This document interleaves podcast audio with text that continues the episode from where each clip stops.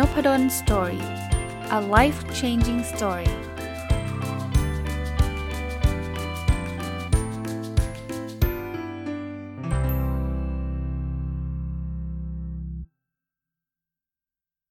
สวัสดีครับ ยินดีต้อนรับเข้าสู่นพดล story podcast นะครับ และเช้าวันเสาร์นะครับ ก็ต้องบอกว่ายินดีต้อนรับเข้าสู่รายการ weekend entrepreneur นะครับตั้งแต่เสาร์นี้ไปจนน่าจะจนถึงสิ้นปีเลยนะครับ ผม ไปเจอหนังสืออยู่เล่มหนึ่งนะ แล้วผมคิดว่า เออ จริง ๆ หนังสือมันอาจจะไม่ได้เจาะที่ Week End Entrepreneur ซะทีเดียว แต่ว่ามันน่าจะใช้ได้กับการจัดการการเงินโดยทั่วไปด้วย แต่ว่าถ้าใครเป็น Week End Entrepreneur ผมว่าทุกข้อที่ผมกำลังจะเล่าให้ฟังเนี่ยน่าจะเป็นประโยชน์ หนังสือเล่มนี้ชื่อว่า 100 things millionaires do นะหรือแปลแปลตรงตัวนะครับ ก็คือ 100 สิ่งที่คนที่เป็นคนรวยเป็นล้านนะครับ millionaires เนี่ยเขามักจะทำคนเขียนคือคุณไนเจล คัมเบอร์แลนด์นะผมอ่านแล้วแล้วผมรู้สึกว่าเออมันเป็นนิสัยทางการเงินที่มันน่าจะเป็นประโยชน์นะครับแล้วก็คิดว่าน่าจะเหมาะกับรายการ weekend entrepreneur ผมก็เชื่อว่าคนที่ติดตามฟังนพดล story โดยเฉพาะอย่างยิ่งคนที่ติดติดตามฟังรายการ weekend entrepreneur หรือผู้ประกอบการวันหยุดเนี่ยก็น่าจะเป็นคนที่สนใจเรื่องเกี่ยวข้องกับสุขภาพทางการเงินนะน่าจะเป็นคนสนใจในเรื่องของการหาไรายได้เพิ่มเติมการเก็บเงินการการอะไรต่างๆนะ แต่คราวนี้หนังสือมันยาวไงครับ แล้วมันมีตั้งร้อยร้อยเรื่องนะ จะมารีวิวแค่สัปดาห์เดียวคงคงต้องรีบรีวิวแบบโอ้โหด่วนจี ซึ่งผมผมเสียดายนะ ผมเลยขออนุญาตแบ่งเป็น 5 ตอนเลย อันนี้จะยาวสักนิดหนึ่งนะครับ จริงๆก็คล้ายๆ กับเล่มอื่นๆที่ผ่านมานั่นแหละครับ ที่จริง ๆ ผมก็ก็ค่อยๆ ทยอยรีวิวนะ เอาเป็นว่าตอนหนึ่งเนี่ยสัก 20 เรื่องก็แล้วกันนะครับ 20 เรื่องก็ถือว่าเยอะแล้วนะครับ เอาละครับผมเริ่มต้นเลย อันแรกนะครับ นิสัยอันแรกเนี่ยเขาเรียกว่า why do you want to be wealthy คือพูดง่ายๆว่า คุณต้องตอบคำถามให้ได้ก่อนว่าคุณจะรวยไปทำไม ผมผมพยายาม relate กับ weekend entrepreneur หรือผู้ประกอบการวันหยุดนะครับว่า เฮ้ย เราจะทำไปทำไม ถ้าถ้าเราไม่มี why เนี่ยนะ ถึงแม้ว่าเราจะรู้ what กับ how ถึงรู้ว่า เออ weekend entrepreneur ต้องทำแบบนั้น เออจะต้องทำธุรกิจแบบนั้นแบบนี้เนี่ย แต่สุดท้ายผมว่าเราไปได้ไม่ไกลเพราะเราขาด คำว่า why นะครับ หนังสือเขียนประโยคหนึ่งไว้นะที่ผมชอบนะครับเขาบอกว่า making money for money sake is meaningless นะแปลว่าหาเงินเพราะว่าเพราะว่ามันเป็นเงินไง อย่างเงี้ยมันมันไม่มีความหมายนะครับ know what building wealth means to you personally ก็คือเราต้องรู้ก่อนว่าเราเราจะเอาเงินไปทำอะไรนะเงินเนี่ยมันมันเป็นแค่สื่อกลาง เช่น ผมยกยกตัวอย่างนะ อยากให้คุณพ่อคุณแม่มีชีวิตความเป็นอยู่ที่ดีขึ้นอย่างเงี้ย เงินมันจะมีพลังขึ้น แล้ว weekend entrepreneur ที่เราทำเนี่ยก็น่าจะมีพลังขึ้นนะครับ หรืออยากให้ลูกเราเนี่ยมีการศึกษาที่ดีมันมันมัน beyond เงินใช่ไหมแต่แน่นอนการศึกษาที่ดีมีความเป็นอยู่ที่ดีขึ้นมันต้องใช้เงินใช่ปะแต่มันไม่ใช่เงินมันไม่ใช่เป้าหมายสุดท้ายอะครับควรจะทำ weekend entrepreneur ถ้าเรามีพลังแบบนี้นะครับ พยายามหา why ของเราให้เจอเนี่ย ก็ผมว่าช่วยนะ แล้วมันจะสนุกด้วยแล้วมันจะมีแรงมีพลังอีกเยอะนะครับ มาดูอันถัดไปนะครับ ที่เป็นคำถามหรือว่าเป็นข้อคิดนะครับ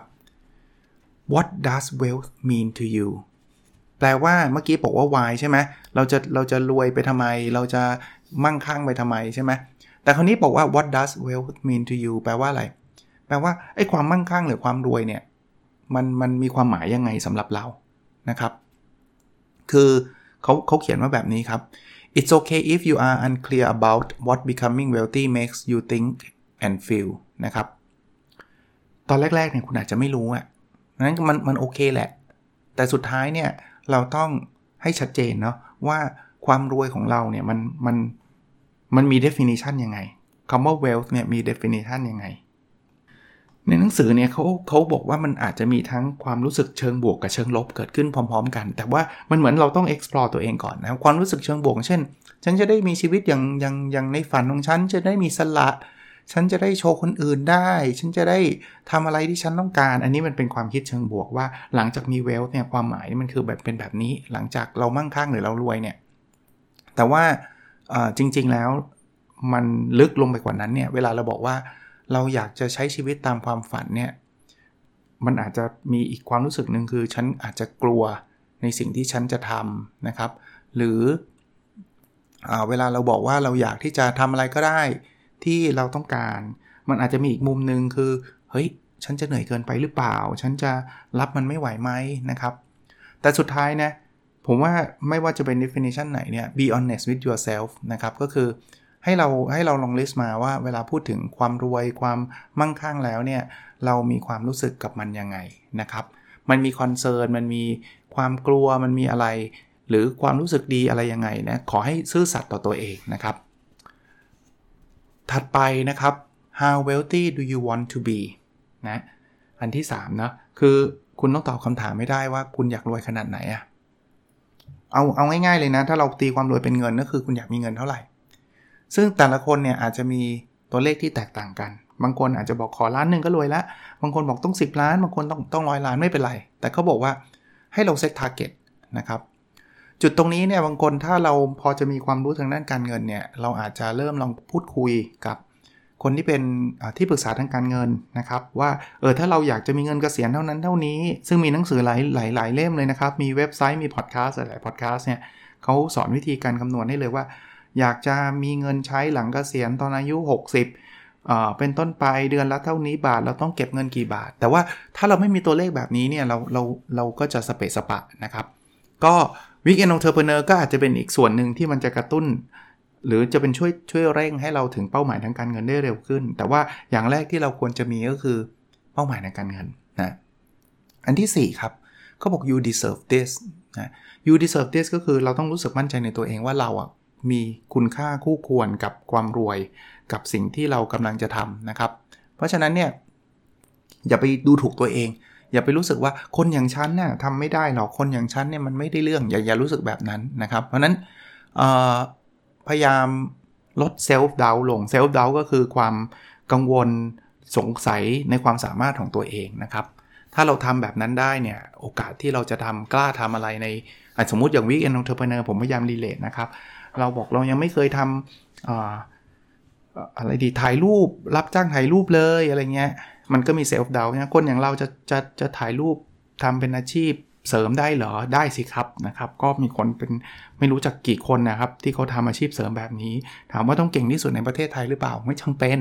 นะครับ เก่งกว่าค่าเฉลี่ยหรือ หรือเก่งกว่าคนที่เราอยากที่จะให้เขามาใช้บริการเราก็น่าจะเพียงพอนะครับ ถัดไปฮะ ข้อ 5 นะครับ have clear goals and plan คือมันมีมีมีแต่เป้าใหญ่ ๆ อยากรวยร้อยล้านแล้วจบเนี่ย มันก็ทำอะไรไม่ได้ เพราะฉะนั้นเนี่ย สิ่งที่เราต้องทำก็คือเราต้องเริ่มต้นตั้งเป้าหมายweekend entrepreneur เหมือนกันนะครับ พยายามจะ relate ให้นะอะอันนี้จริงๆมันมันใช้ได้กับชีวิตเลยนะตั้งเป้าหมายเนี่ย แต่ว่าผมผมเอาแค่ weekend entrepreneur นะ เราอยากจะสร้างรายได้เท่าไหร่ ในช่วงวันเสาร์อาทิตย์ ในช่วงแรกอาจจะประมาณนี้ช่วงแรกคือเมื่อไหร่นะ3 เดือนแรก ขอตรงนี้ก่อน ขอให้ได้เดือนละหนึ่งหมื่นก่อน 3 เดือนถัดมาอยากจะได้รายได้เดือนละ 20,000 อันนี้คือ clear goalไม่ใช่บอกว่าเฮ้ยเราอยากได้รายได้เยอะๆ อย่างนี้ไม่เคลียร์นะเสร็จแล้วเนี่ยจะอยากได้รายได้สมมุติว่า 3 เดือนแรกเอาเดือนแรกก็ขอขอหนึ่งหมื่นก่อนอย่างเงี้ย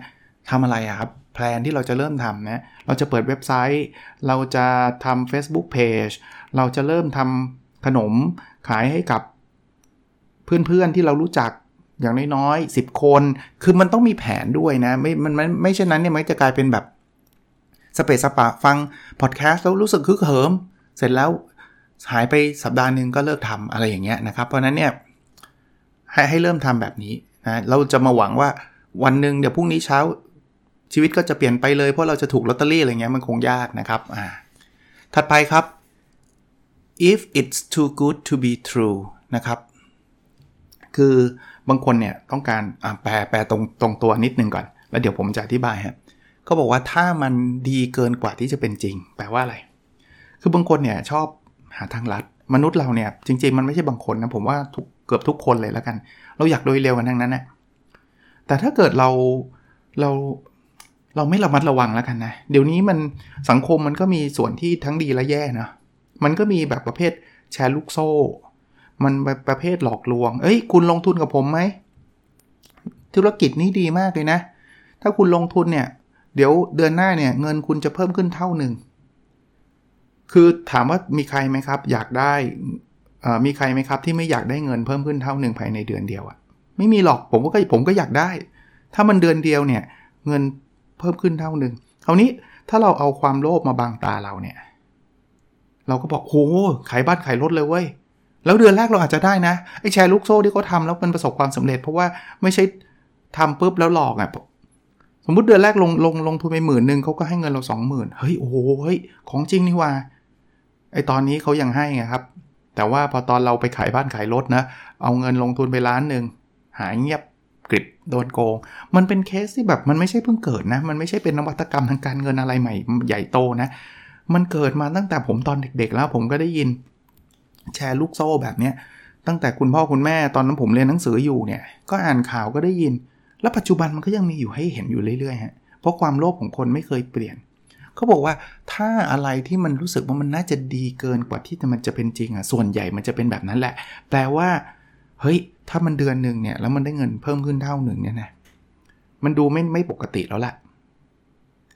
สำหรับผมผมเป็นคนอาจแต่ผมผมออกตัวนิดนึง ผมเป็นคนค่อนข้างคอนเซอร์เวทีฟด้วยนะในโดยเฉพาะเรื่องของเงินเนี่ย ผมบอกไม่เป็นไรครับ ผมยอมที่จะเสียดายมากกว่าเสียใจ คือคือในในในมุมนี้นะ คือบางคนบอกแกไม่ลองทำล่ะ โหถ้าทำอันนี้แกรวยไปแล้วอะไรเงี้ยเอาเถอะครับ ถ้าเกิดจะรวยแบบนั้น ผมไม่นอนไม่หลับอะ่ะเอาเอาง่ายๆนะครับ เพราะฉะนั้นweekend entrepreneur ที่ผมนำมาแชร์เนี่ยไม่ใช่วิธีรวยเร็วเลย ผมไม่เคยเคลมแม้แต่ episode เดียวนะครับว่า เฮ้ย สัปดาห์นี้คุณไปทำผู้ประกอบการวันหยุดนะ แล้วสัปดาห์หน้าเนี่ยคุณจะมีเงินล้านอะไรเงี้ยคือถ้าทำได้ผมดีใจด้วย ผมดีใจด้วย แต่ว่าผมไม่คิดว่ามันจะเป็นเคสของคนส่วนใหญ่นะอาจจะมีก็ได้นะ คนที่แบบว่าทำปุ๊บแล้วโหเปิดเพจแล้วคนตาม 3 0 0แสนแล้วก็มีออเดอร์เข้ามาวันละ 30,000ออเดอร์อะไรเงี้ยคือถ้าทำได้ผมผมดีใจอย่างจริงใจนะดีใจดีใจด้วยจริงๆนะมันเป็นอาชีพ การขายที่มันสุจริตทั่วไปเนี่ยดีใจด้วยจริง ๆ แต่ว่าต้องบอกว่าเราไม่ได้ขายฝันนะโอกาสที่มันจะได้แบบนั้นมันน้อย แต่เราต้องอดทนแล้วก็ทำมันต่อไปเนาะเอางี้ถ้าใครเนี่ยบางคนบอกอาจารย์แล้วอันนี้มัน work ไม่ work มึงถ้าถามผมเอาตรงๆ ผมก็ตอบท่านตรงๆไม่ได้ แต่ผมแนะนำว่าท่านลองไปถามคนใกล้ตัว คนที่รู้คอนเท็กซ์ต่างๆเนาะคือคือที่ผมตอบไม่ได้ผมก็ไม่รู้นะว่าธุรกิจนั้นมันดีไม่ดียังไงเพราะผมก็ไม่ได้ไปเข้าไปศึกษา และส่วนตัวก็ไม่ได้เป็นเอ็กซ์เพรสอะไรในเรื่องนั้นนะ แต่ถ้าอะไรที่มันดูดีจนน่าสงสัยอะให้สงสัยให้มาก ๆ เลยครับนะยาวเลยเนาะข้อที่ 7 นะครับ wealth does not ensure happiness แปลตรงตัวบอกว่าความรวยหรือความมั่งคั่งเนี่ย มันไม่ได้เป็นเครื่องการันตี ความสุขนะ คือพูดแบบนี้เดี๋ยวคนจะเข้าใจผิดว่า เฮ้ย อย่างนั้นแปลว่าเงิน มีเงินเยอะ แปลว่าต้องไม่มีความสุขหรือเปล่า คนละเรื่องเขาบอกว่าไม่การันตี ไม่ได้แปลว่า มันจะไม่ได้ทำให้ให้เกิดความสุข เงินกับความสุขเนี่ยสำหรับผมนะผมว่ามันรีเลทกันอยู่แล้วแหละวันก่อนใครพูดถึงเรื่องอะไรไม่รู้ว่าไอ้เรื่องเงินกับความสุขเนี่ยก็เคยเห็นคำที่เขาแซวกันบอกว่าร้องไห้ในรถเบนซ์เนี่ยยังไงมันก็ดีกว่าร้องไห้ในรถเมย์นะก็เข้าใจครับมันมันเงินกับความสุขผมว่ามันไปด้วยกัน เพียงแต่ว่ามันไม่ได้แปลว่ามันคือการันตีมันคือร้อยเปอร์เซ็นต์ว่าคุณมีเงินเยอะๆแล้วคุณจะมีความสุขตลอดเวลา คือชีวิตมันไม่ได้เป็นสมการแบบนั้นนะครับ เพราะฉะนั้นเน้นอีกทีหนึ่งคือไม่ได้บอกว่าเงินเป็นตัวสร้างความทุกข์คนละคนละแมสเซจกันเลยนะครับ เงินเนี่ยถ้าเราใช้มันอย่างถูกวิธีมันก็จะสร้างความสุข แต่เราอย่าไปคิดว่าทุกอย่างมันต้องเป็นเงิน จริงๆ ความสุขรอบๆตัวเราหลาย ๆ อย่างเนี่ยมันเกิดขึ้นจากสิ่งที่อาจจะไม่ได้ไม่ได้เกี่ยวกับเงิน เช่น การใช้ชีวิตอยู่กับคนที่เรารัก โดยคำคำว่าใช้ชีวิตนี่มันไม่จำเป็นต้องแบบว่าต้องไปกินในโรงแรมหรูหรา5ดาว จะต้องไปเที่ยวต่างประเทศถึงจะมีความสุข แค่เราได้มีเวลาเล่นกับลูก ได้มีเวลาพูดคุยกับพ่อแม่ก็เป็นความสุขได้ เพราะฉะนั้นเนี่ยอย่าอย่าอย่าไปยึดโยงทุกสิ่งทุกอย่างในชีวิตเข้ากับเงินอย่างเดียวว่า ฉันจะต้องมีเงิน 10 ล้านก่อนท่านถึงจะมีความสุข เพราะถ้าเพราะถ้าเกิดเป็นแบบนั้นเนาะแล้วเราต้องพยายามหาเงิน 10 ล้านเลยโดยไม่ไม่ได้เจอหน้า คนที่เรารักเลย มันอาจจะไม่ใช่ความสุขที่เราไขว่คว้าก็ได้นะครับ อันนี้ก็ฝากไว้แม้กระทั่ง weekend entrepreneur เองนะครับ เราทำไปเนี่ย ผมว่าความสุขต้องเป็นโจทย์ใหญ่ที่สำคัญเช่นเดียวกันนะครับ ผมบอกว่าเอาล่ะ วันเสาร์อาทิตย์เราอาจจะต้องหารายได้เพิ่มเติม แต่ก็ไม่เคยพูดว่าเราต้องใช้เวลาทั้งหมดนะครับ ผมพูดอยู่หลายหลาย episode เลยบอกว่าเอ้ยถ้าเกิดเราพอมีเวลาเนี่ยแบ่งเวลามาให้กับครอบครัวบ้างก็ได้นะครับ แน่นอนอะ เราแบ่งได้ไม่เยอะหรอก เพราะว่างานประจำเราก็จะต้องทำนะวันเสาร์อาทิตย์เราอาจจะต้องมาทำสร้างรายได้ แต่ว่าผมไม่ได้บอกว่า ห้ามไปเจอหน้าลูกเมีย ห้ามไปเจอหน้าคุณพ่อคุณแม่ ยิ่งอะไรที่มันสามารถทำได้ที่บ้านอยู่กับครอบครัวหรือเพอๆนะครับเอาลูกเอาภรรยาเอาสามีมาช่วยกันทำเนี่ยผมว่ายิ่งสร้างความสุขเข้าไปใหญ่ยิ่งสร้างความใกล้ชิด แล้วก็วินวินคือเงินก็ได้ ความใกล้ชิดก็มีอย่างเงี้ย ถ้าเราทำได้แบบนั้นนะสุดยอดนะครับ อ่ามาดูอันถัดมานะครับ what are you waiting for ผมชอบคำนี้ แล้วคุณรออะไร คือคนส่วนใหญ่เวลาเราจะทำอะไรสักอย่าง เราจะมีคำว่าจะจะจะจะเอาละผมจะเป็นผู้ประกอบการวันหยุด คือวางแผนผมไม่ว่านะ แต่เราต้องเริ่มอะนะครับ ยิ่งเริ่มเร็ว ยิ่งโอกาสสำเร็จได้เร็ว ถ้าใครเคยติดตามเรื่องเกี่ยวข้องกับการจัดการการเงินส่วนบุคคลเนี่ยเขาก็พูดพูดถึงเรื่องการออมใช่ไหมผมไม่ได้เอาสมการอะไรมามาเล่าหรอกครับ เพราะว่าท่านไปหาอ่านเองได้แต่มันมีพิสูจน์ทางคณิตศาสตร์ทางหลาย ๆ คนก็บอกนะ ยิ่งออมเร็วเนี่ยนะไม่ต้องออมเยอะหรอก เรายิ่งถึงเป้าหมายได้เร็วกว่าการออมช้าและออมเยอะด้วย ผมว่ากลับมาที่ weekend entrepreneur ของเรานะอย่ารอเลยครับ ถ้าถ้าเราตาม หลักการ weekend entrepreneur ผมไม่คิดว่ามันจะมีอะไรต้องรอเลยครับ เพราะเพราะจังจำได้ไหมผมใช้หลักการที่เรียกว่า PALM P A L M S นะ P คือ passion คือสิ่งที่เราชอบ A คือ ability คือสิ่งที่เรามีความสามารถ L คือ low investment ข้อนี้แหละครับ ที่ทำให้ผมคิดว่าเราไม่จำเป็นต้องรอ คืออะไรก็ได้ที่เราไม่ไม่ต้องใช้เงินลงทุนมากอะและ M มันคือ make money นะครับ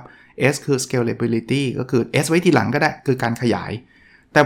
แต่ถ้ามันไม่ต้องใช้เงินอะไรเยอะแยะเนี่ยรอทำไมครับ ถ้ามันหนึ่งคือมันเป็นสิ่งที่เราชอบสิ่งที่เรามีความสามารถแน่นอนทุกอย่างที่ผมพูดเนี่ยเป็นเป็นงานสุจริตนะต้องเน้นก่อนเป็นงานสุจริต แล้วเราไม่ต้องใช้เงินเยอะ เช่นเออผมอยากที่จะ อะไรดีล่ะทำขนมขาย ผมถามว่าทำขนมขายต้องใช้เงิน 10 ล้านหรือเปล่าอย่าอย่าอย่าไปลงทุนแบบนั้น อย่าไปลงทุนเปิดร้าน คือแค่ทำขายผ่านเพจ อย่างเงี้ยทำไปเลยครับ ก็ลองขายดู แล้วถ้าเกิดขายไม่ออกอาจารย์ขายไม่ออกก็กินเองครับ คือคืออย่างที่บอกอะก็ทำให้มันน้อยที่สุดเงินก็น้อยที่สุด หรือผมอยากจะเปิดบล็อก เขียนเผื่อมีคนตามเยอะเผื่อจะมีสปอนเซอร์ ก็เขียนครับ แล้ววันนี้เขียนคนไม่อ่านก็ไม่เดือดร้อนใช่ไหมครับ อย่างถ้าพอดแคสต์ทำนะครับ ก็ what are you waiting for นะ เรารออะไรอยู่นะครับ เราจะรอวันที่เราพร้อม perfect มันจะไม่มีวันนั้นนะครับ ข้อที่ 9 นะ track spending against forecast แปลว่าให้เราเนี่ยตามติดตามเช็ครายจ่าย แล้วเทียบกับการ forecast forecast ก็คือแผนหรือการพยากรณ์ไว้ล่วงหน้านะครับ คืออะผมผมเจาะมาที่ Big and Entrepreneur เลย คือ เวลาเราทำ Big and Entrepreneur เนี่ยอะอย่างเมื่อกี้ผมยกตัวอย่างทำขนมขายนะครับ เวลาเราทำขนมขายเนี่ย เราอาจจะต้องซื้อวัตถุดิบ ราคาเท่านั้นเท่านี้ เราจะทำกี่ชิ้นคนจะซื้อเท่าไหร่ เพราะฉะนั้นเนี่ยช่วงแรกมันคือการ forecast ทั้งสิ้นใช่ปะ่ะ แต่พอเอาเข้าจริงเนี่ยเราไปซื้อบางทีมันอาจจะได้ถูกกว่าก็ได้ เพราะเราซื้ออรู้รู้แหล่งที่ซื้อหรือซื้อเยอะนิดนึงก็อาจจะถูกกว่า หรือบางทีอาจจะแพงก็ได้เราเอ้ยไม่ไม่เป็นไรครับ เราก็ track ครับว่าเราจ่ายมากน้อยแค่ไหน ในหนังสือเล่มนี้เขาพูดถึงการสเปนทั่วไปในชีวิตประจำวันด้วยนะครับ เช่น เรามีค่ารถเท่าไหร่ค่ากินเท่าไหร่นู่นนี่นั่นนะครับ มาถึงข้อที่ 10 ครับเขาบอก most millionaires start from nothing เขาบอกคนรวยส่วนใหญ่เนี่ยเริ่มต้นจากไม่มีอะไรนะ อันนี้ผมไม่สิ่งผมผมยืนยันนะ ผมรู้ครับว่ามันมีเคสของคนรวยประเภท แบบพ่อรวยมาก่อน แล้วก็ลูกก็รับช่วงต่อ อันนั้นก็ไม่เป็นไรฮะแต่เราอย่าเอาวันนั้นมาเป็นข้ออ้างในการที่เราจะไม่ทำบอกเฮ้ยไม่ได้หรอกอาจารย์ลองดูสิ คนนั้นน่ะเขาลูกเจ้าสัวนะก็ปล่อยเขาไปสิครับ แล้วเขาก็ไม่ได้ผิดอะไรที่เขาเกิดมาเป็นลูกเจ้าสัวนะครับ ก็ก็เขารวยก็ดีใจกับเขาด้วยฮะแต่มันมีเคส เยอะแยะมากมาย แล้วเอาเป็นว่าคนส่วนใหญ่ด้วยซ้ำนะ ที่เขารวยขึ้นมาจากการที่เขาเขาก็เหมือนเราแบบเนี้ยแต่เพียงแต่เขาเริ่มทำเขาไม่ย่อท้อเขาอะไรต่างๆ เพราะฉะนั้นข้อนี้ก็อย่าจะมาเป็นเอามาเป็นข้ออ้าง เอามาเป็นอุปสรรคส่วนตัวนะครับ มาข้อที่ 11 นะครับ determination is your financial superpower คือความตั้งใจเนี่ย มันคือพลังพิเศษทางด้านการเงินแหละ ผมว่านะส่วนใหญ่สำเร็จไม่สำเร็จเนี่ยมันอยู่ที่เรามานะพยายามเราตั้งใจเรามุ่งมั่นมากน้อยแค่ไหน ถ้าเรามีความมานะพยายามเรามีความมุ่งมั่นทำไม่หยุดเนี่ยแน่นอนผมคิดว่าไม่ช้าก็เร็วนะครับ เราจะไปถึงจุดนั้น แต่ถ้าเกิดเราทำมั่ง ไม่ทำมั่ง มีแรงก็ลุกขึ้นมาทำเสร็จแล้วก็หายไป 3 เดือน มันก็ช้าเท่านั้นเองครับ เพราะฉะนั้น คือผมไม่ได้บอกว่ามูทะลุแบบไม่สนใจใคร คือเราก็ต้องดูด้วยว่าสิ่งที่สิ่งที่เราทำมามันใช่ไม่ใช่เรียนรู้ แต่ว่าเราอย่าหยุดนะครับ อย่ากีบอัพง่ายๆนะครับ ข้อนี้ก็จะเป็นกำลังใจให้นะครับ คนทำวิเอนองเจอร์เบเนอร์เนี่ย แน่นอนเรายิ่งทำแบบสัปดาห์ละครั้งอย่างเนี้ย มันก็ต้องใช้เวลาพอสมควร เราไม่ได้ทำทุกวันเราไม่ได้เป็น full time ถูกไหมเพราะฉะนั้นเนี่ยเราก็มีมีมีแต่แต่ข้อดีคือเราไม่มีความเสี่ยงคือความเสี่ยงน้อย เพราะว่าเรามีงานประจำอยู่นะครับ แต่มันก็ เราก็เดินสัปดาห์ได้เดินได้ละสัปดาห์ละละครั้งเนี่ยก็เดินไปครับ ก็ดีกว่าไม่ทำอะไรเลยนะครับ มาดูข้อ 12 ครับ friends can make or break you นะครับเขาพูดถึงเรื่องเพื่อนครับ เพื่อนอาจจะช่วยหรือทำทำลายเราก็ได้นะครับ คือมันมีเพื่อนอยู่ 2 กลุ่มอะ่ะก็ก็อย่างที่ตาม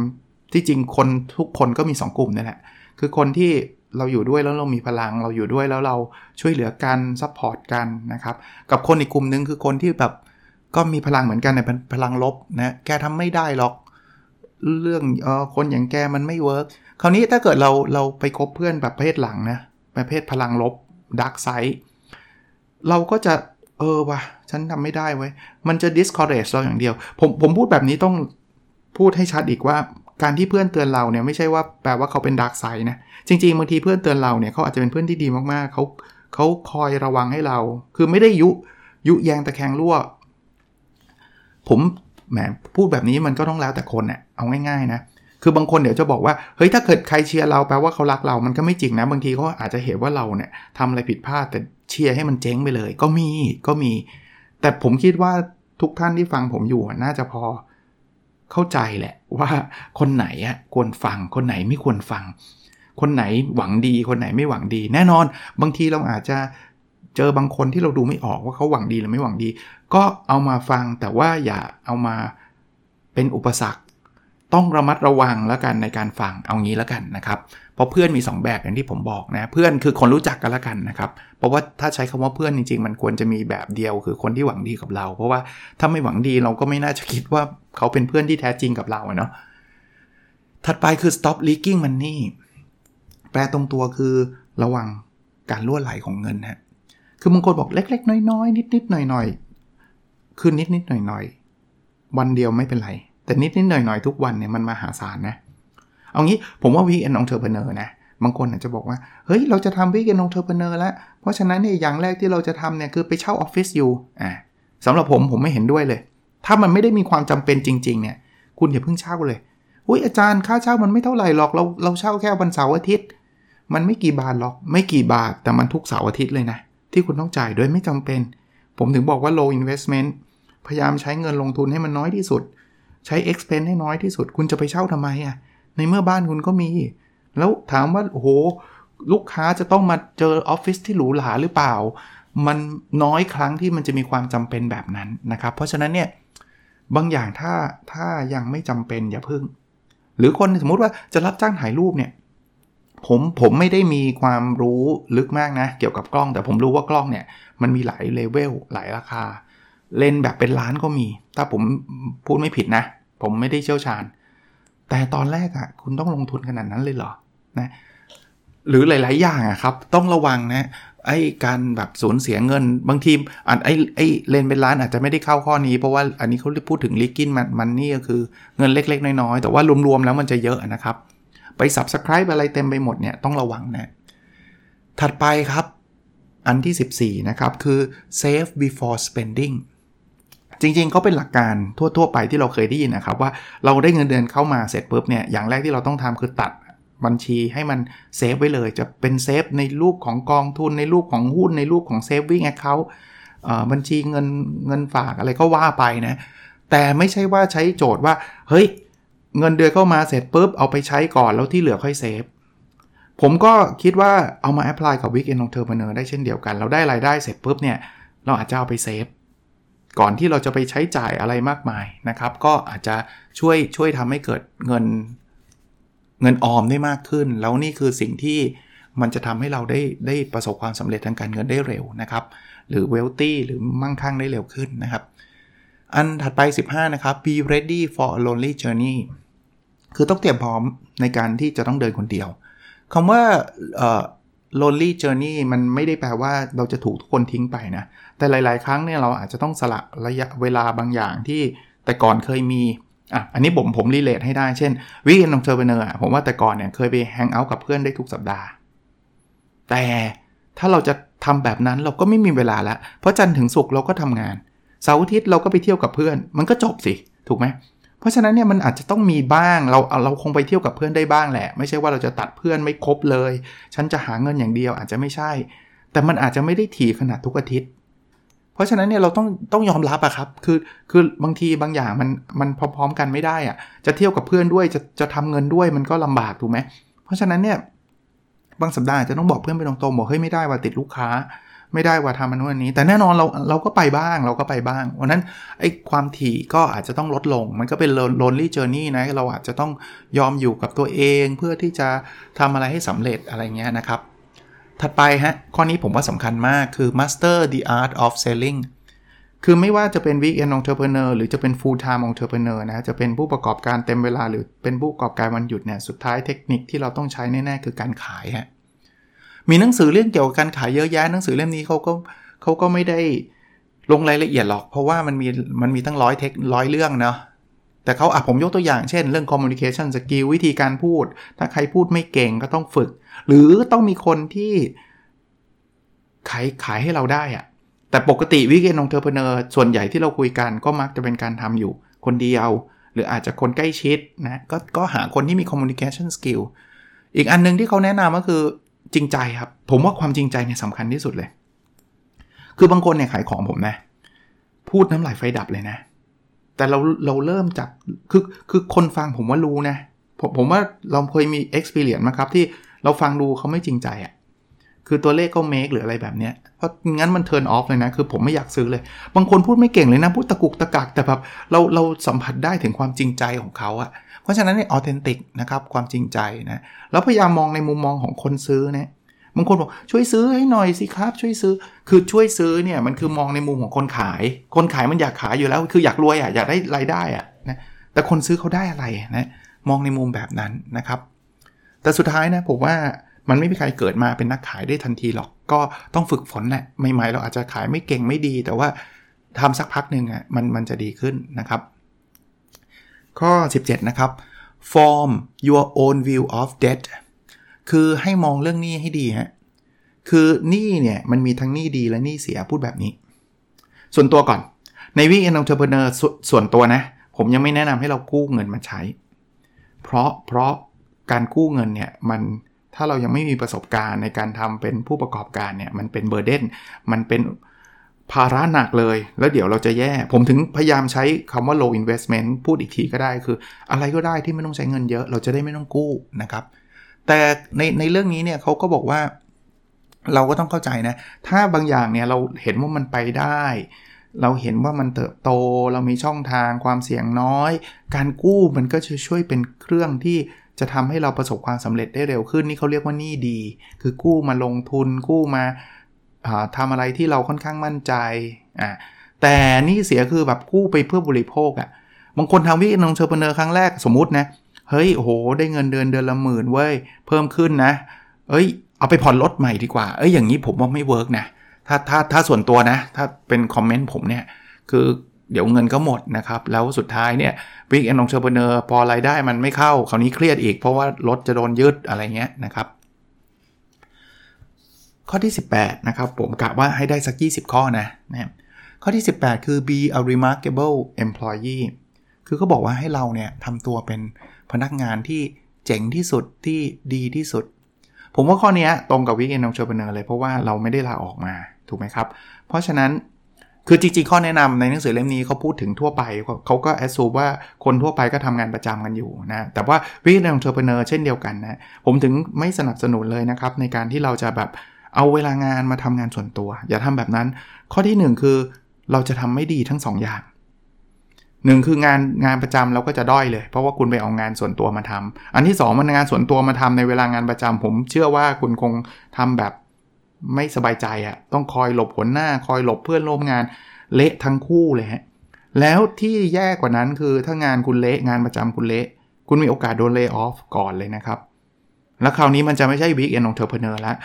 มันจะไม่ใช่คอนเซปต์เราจะหารายได้เพิ่มเติมแล้วกลายเป็นกลายเป็นรายได้หลักทั้งทั้งที่เราก็ยังไม่พร้อมอย่างเงี้ยยิ่งหนักเข้าไปใหญ่เพราะนั้นกฎข้อข้อหนึ่งของผมคือ ต้องไม่ไปกินเวลางานประจำหรือไม่ต้องทำต้องไม่ทำให้งานประจำนั้นเสียไปนะครับทำงานประจำทำให้เต็มที่ฮะแต่เราใช้เวลาว่างบางคนก็ต้องบอกว่าไม่มี ถ้าไม่มีเราก็ต้องพยายามหาหรือต้องเปลี่ยนงานประจำผมไม่ได้บอกให้ลาออกทันทีนะ แต่อาจจะลองไปหางานประจำที่พอจะมีเวลาว่าง ถ้าความฝันของเราไม่ใช่งานประจำอันนั้น แต่ถ้าเกิดความฝันของเราคืองานประจำอันนั้นแหละฉันฉันชอบงานของฉันอยู่แล้ว ฉันแค่อยากหา weekend entrepreneur เพิ่มเติม อันนั้นคุณก็ทำไปครับ คุณจัด priority ให้ได้ ถ้างานประจำมันคือความฝันก็ทำงานประจำไป ไม่ได้มีอะไรผิดเลยนะครับ weekend entrepreneur เอาไว้ว่างๆค่อยค่อยทำก็ได้นะครับแต่ถ้ามันไม่ใช่ เรามีแผนอยากจะเป็นผู้ประกอบการ ก็อย่าเพิ่งลาออกก็ทำงานประจำไปก่อนทำให้เต็มที่นะครับ แล้วเวลาว่างที่มีก็มาทำ Big End Entrepreneur ถ้าไม่มีก็ลองดูซิว่ามันมีงานอื่นๆอีกไหม ลองไปหางานอื่นๆ ที่จะทำให้เรามีเวลาว่างมากขึ้น ก็ยังทำงานอื่นๆ ต่อไป สมมุติว่าไปสมัครงานที่ใหม่ สมมุตินะแทนที่กลับตีสองกับ5โมงแล้วเงินเดือนอาจจะลดลงนิดนึงอะ แต่มีเวลาว่างเสาร์อาทิตย์มีเวลาว่างตอนเย็นเอาไปทำ weekend entrepreneur ในที่สุดถ้าเกิดทำ weekend entrepreneur แล้วประสบความสำเร็จเป็นผู้ประกอบการวันหยุดแล้วมีรายได้เยอะกว่างานประจำตอนนั้นอยากจะลาออกมาก็ค่อยว่ากันอีกทีหนึ่งนะข้อ 19 ครับ be careful with cash คือระวังเรื่องเงินสดให้ดี จริง ๆ เนี่ยเขาเขาพูดคำว่า cash is the king เสมอนะ โดยเฉพาะคนที่เป็น weekend entrepreneur ในหนังสือเล่มนี้เขาไม่ได้เจาะเรื่อง weekend entrepreneur อย่างที่ผมเรียนนะครับ แต่ว่า ไม่ว่าเรื่องไหนก็ตามเนี่ยเงินเนี่ยถ้าคุณไม่มีเงินสดนี่คุณจบนะผมกลับมาที่ผู้ประกอบการเนี่ยผู้ประกอบการที่เจ๊งเนี่ยไม่ใช่ว่าผู้ประกอบการนั้นไม่ได้กำไรหรือขาดทุนอย่างเดียวนะ ไม่ใช่นะ บางทีขาดทุนไม่เจ๊งนะ เอาเอาง่ายๆนะเอาระดับโลกเลยนะ amazon.com เนี่ยขาดทุนไม่รู้กี่สิบปีนะ ไม่ได้เจ๊งนะ หุ้นขึ้นทุกปีเลยนะ เพราะสิ่งที่เขาทำเนี่ยคือคือเขาขาดทุนไปแพลนเลยด้วยซ้ำเขาเขา invest เพิ่มขึ้นเรื่อยๆเรื่อยๆเรื่อยๆจนกระทั่งสุดท้ายเขาก็ได้กำไรอะแต่กลับมาเอาแค่ small business นี่แหละ เอาธุรกิจเล็ก ๆ ของเราเนี่ยแหละ เคยได้ยินคำว่าขายดีจนเจ๊งไหมครับ ไม่น่าเชื่อนะขายดีไม่น่าเจ๊งแต่ทำไมถึงเจ๊งรู้ไหมเพราะว่าเราขายแล้วเราไม่ได้เงินสดเข้ามา คราวนี้พอไม่ได้เงินสดเข้ามา เราก็ไม่มีเงินสดไปจ่ายหนี้เราก็ไม่มีเงินสดไปซื้อของไม่ซื้อวัตถุดิบ เราก็ถูกฟ้องล้มละลาย คือเวลาเมื่อไหร่ก็ตามที่เราผิดนัดชำระหนี้เนี่ยเราก็มีโอกาสถูกฟ้องล้มละลาย บริษัทเราก็เจ๊งแค่นั้นเองครับ ที่บอกขายดีจนเจ๊งมันเป็นแบบนั้นครับ เพราะฉะนั้นเนี่ยเรื่องเงินสดเนี่ยต้องมีการ manage ให้ดีนะครับ เอาละเพื่อไม่ยาวเกินไปนะครับ ผมอย่างที่บอกนะฮะข้อที่ 20 เราหยุดนะครับ roll up your sleeve your sleeve ก็คือแขนเสื้อ พับแขนเสื้อขึ้น แปลว่าคุณจะต้อง hand on อะคุณจะต้องลุยอะคือใครทำวิกเกนองเทอร์เบเนอร์ประเภทที่แบบว่า เฮ้ย ฉันจะอยู่บนโต๊ะ สั่งนู่นสั่งนี่อย่างเดียว ผมว่ามันลำบากนะ ที่มันจะประสบความสำเร็จคือถ้าเกิดทำได้ก็ดีครับ แต่ว่า โดยทั่วไปแล้วค่อนข้างค่อนข้างยากที่จะเกิดเหตุการณ์นั้นนะครับ ก็เป็นหนังสือที่น่าสนใจนะครับ ขออนุญาตเอามาเล่าให้ฟังสัปดาห์ละ 20 ข้อกันละกันนะครับเพื่อจะเป็นประโยชน์ไม่ใช่เฉพาะในเรื่องของการเป็นผู้ประกอบการวันหยุดนะครับ ผมคิดว่าน่าจะเป็นประโยชน์กับการจัดการทางการเงินทั่วไปของเราด้วยนะครับ ของชีวิตเราด้วยนะฮะโอเคนะครับ ขอให้มีวันเสาร์ที่สดใสนะครับ แล้วเราพบกันใน episode ถัดไปครับ สวัสดีครับ